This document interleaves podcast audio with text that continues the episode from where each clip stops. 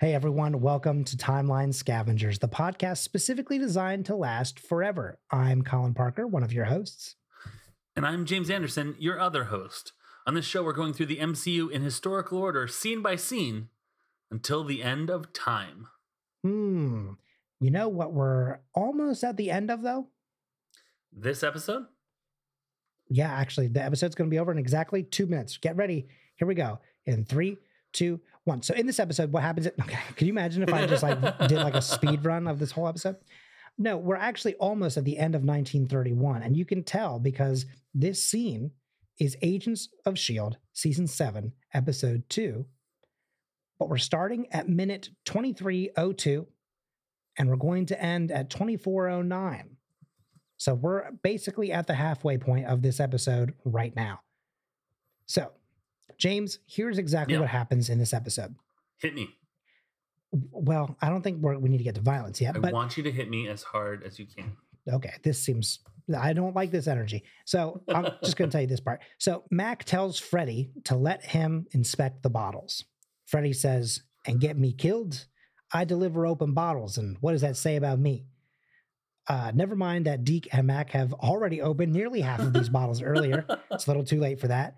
And also, I want to point out real quick, he did also open one of the bottles to put the little vial into. So, you know, right. his whole thing is just his logic is all out the Yeah, window or out the train uh, train Huh? car. So, uh, Mac then asks why he isn't curious, and Freddy says, "Curious will get you killed faster than trust."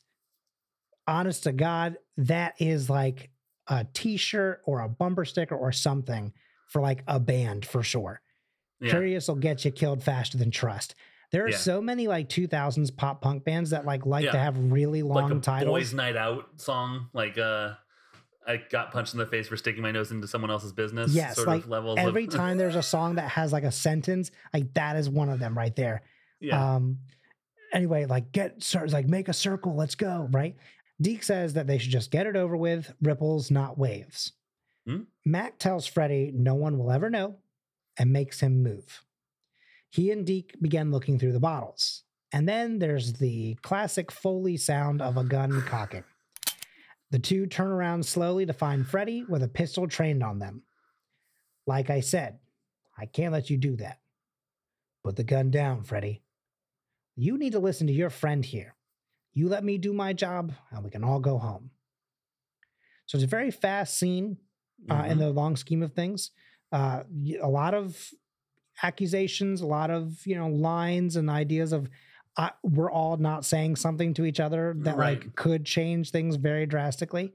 Uh, and uh, then now we're in a situation where they're being held hostage. Luckily, he didn't say, "Don't talk or I'll shoot you." Right? Because well, otherwise- what do you? Yeah. Oh God, Mac Mac is down. Oh God, Deke is down, and now that social media thing that he made will never be made. Actually, yeah, I, I will say of the two of them, we'll Deke would definitely get shot first. right. I mean, except for in this situation, this situation feels like Maybe, but I mean, Yeah. Deke like Deke likes to run his mouth, that's true. much like a train. No, but Oh, honestly, hmm. nothing to really research there. There's nothing historically going on there. Yep. So the only thing that we have, James, is a Who's Freddy. Yay! because Freddy's in this scene. So let's cue up that theme music right now. Who's Freddy? All right, James. This Fred was a family man for a number of years before striking it out on his own for a short period. This silver fox wasn't named after the actor who portrayed him, but rather after the actor's brother, who died seven years before the premiere of this television program. Now, I don't know how much else I can say without giving it away, but I will also let you know it was an iconic character for sure, as he was marked down in the TV Guide Top 100 Characters of All Time as of 1999 when the TV Guide was still relevant. So, James, who's Freddy? All right, Silver Fox, Family Man. Oh, no. I'd like one more hint if you can give me one. You know, I will say, I don't know much about his career, honestly, outside of this character, but this character might have salvaged his career, which is interesting considering the show is just nothing but a lot of junk. So there's a Sanford and Son. Is it Sanford and Son? Fred was Sanford. the, was it Fred Sanford? Wow. Huh. Because that was Redd Foxx. Damn it. Right? I felt Very good. about that one. Very good. The fact that he had gray hair, and I was like, "Yep, exactly." Yep. I was like, "I could play you the Very theme good. song." It's like, but just know- two notes, bump bump, is immediately gonna be like, You "Oh, know what's funny is when you said uh, something something salvage, I was like, huh. But then I was like, no, it was Sanford. His name was Sanford. I didn't. Well, excellent, excellent job. You stumped me. I did." And also, What? like the striking out on his own, there was just Sanford at some point. Was it really? For two years. But that wasn't Fred Sanford. That was probably the son, right? No, it was it was about Fred. Sa- So it was Sanford and Son, and then just Sanford. Sanford premiered in March 1980 as a mid-season replacement. Demond Wilson refused to reprise his role as Fred's son, Lamont. Uh, Right. His absence was explained by having Lamont away working on the Alaska pipeline. So it was about Fred and I, I guess with with uh without son, basically his son Hmm. heading off to do stuff. Um, Interesting. Fred's new Hmm. business partner uh, was Cal Pettie, who was Dennis Burkley, an overweight white Southerner, originally from Texas, and a generally optimistic attitude and jovial demeanor. Huh. Well, excellent job, Colin. Excellent Thanks. job. Yeah, If I may transition us from one TV program to, To another, another TV, TV? program. Yeah. absolutely.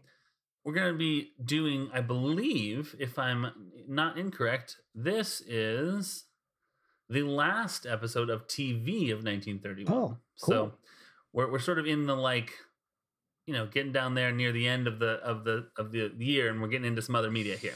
Mhm. So this is an, this is a TV show called Television Today, because again, it was very early, so they just named things the things that they were. Mhm. However, and if you're wondering, d- was this on experimental mechanical television station W2XAB, also known, you know, which would become CBS? Yes, it was. Of course.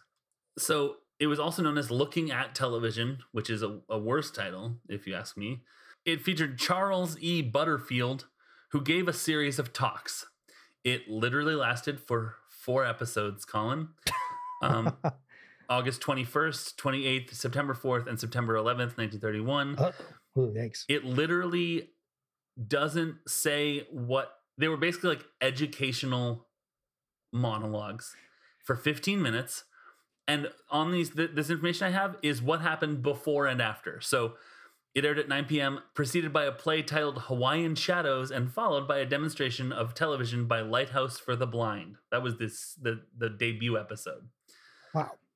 The the um the next one was preceded by the Irwin tri- Irwin trio and followed by How the Blind See. Hmm. So they it's like a part two, I guess. Um, then we had some pantomimes by Grace Voss um, and tenor Elliot Jaffe. That's not made for the blind. Nope. And uh, the final episode was preceded by vocal trio. That is all that we get about them, and followed by magician Richard Kenny. This is television today. I'm gonna say it sounds to me like uh, if SNL monologues were just TED talks, and there were no sketches, and they basically had variety show stuff before and after. Like, ladies and gentlemen, the weekend only it's ladies and gentlemen, magician Richard Kenny. Well, James, thank you Yeah. so much. I I've enjoyed the music. I've enjoyed the television. So I'm really interested to see where you're going to go for the remaining. Hang on, let me do some quick math. This is uh 11 episodes. Yeah. Yep. Hmm. Interesting. Interesting. I think that's Yeah. pretty much it. So why don't you give a recommendation maybe? Yeah, absolutely. Uh, let me recommend to you a podcast on the network called The Lost Years. Oh, Um, they're a great the two two amazing hosts who always run a, a tight ship on their show mhm. until one day they gave up the reins to their show and some wildness happened. Um, I think this comes out after that, somewhat after About that, like last weeks, week like, yeah. or two weeks ago, uh, there was a scavenger scramble where Colin and I took over uh, the Lost Years. And listen, Tay and Sid rule.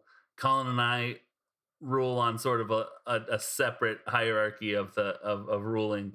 Um, go check them out. They are a '90s nostalgia sort of retrospective podcast. Uh, currently going through Boy Meets World, um, learning lessons, making making memories, and remembering memories that we already made. Mm. Um, because that's what nostalgia is. What is nostalgia but memories persisting? Huh? Oh, that's a couple of hundred years, I think, ahead of where we're gonna. I think you're right. before we yeah, get to that absolutely. moment, Um, but that that will pay off many years from now. you you may not get it, but your kids are gonna love it. Okay, so I, you know, I gotta say, I really appreciate that. There's a couple of different references, specifically from Back to the Future, that you and I put in every single thing that we do, basically. absolutely, absolutely. Well, we're in a time. I'm interested to see if they if they fall off when we don't do when we aren't doing time travel stuff anymore. Like when we're in Captain America.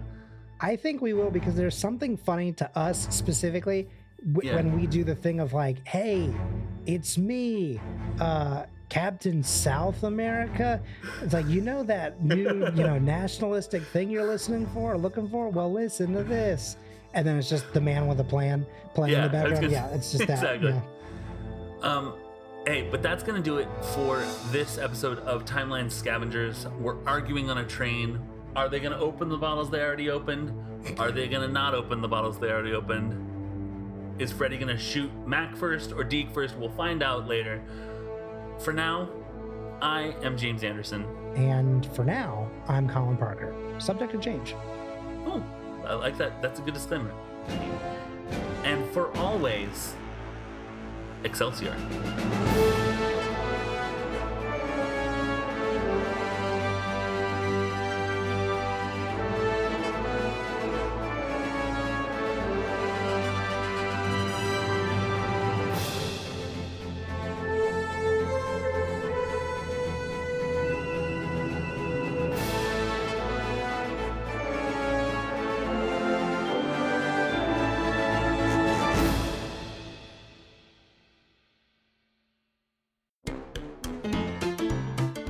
Hey, Hey, James. What are you watching? Newsies. Oh, I love that movie. What minute are you on?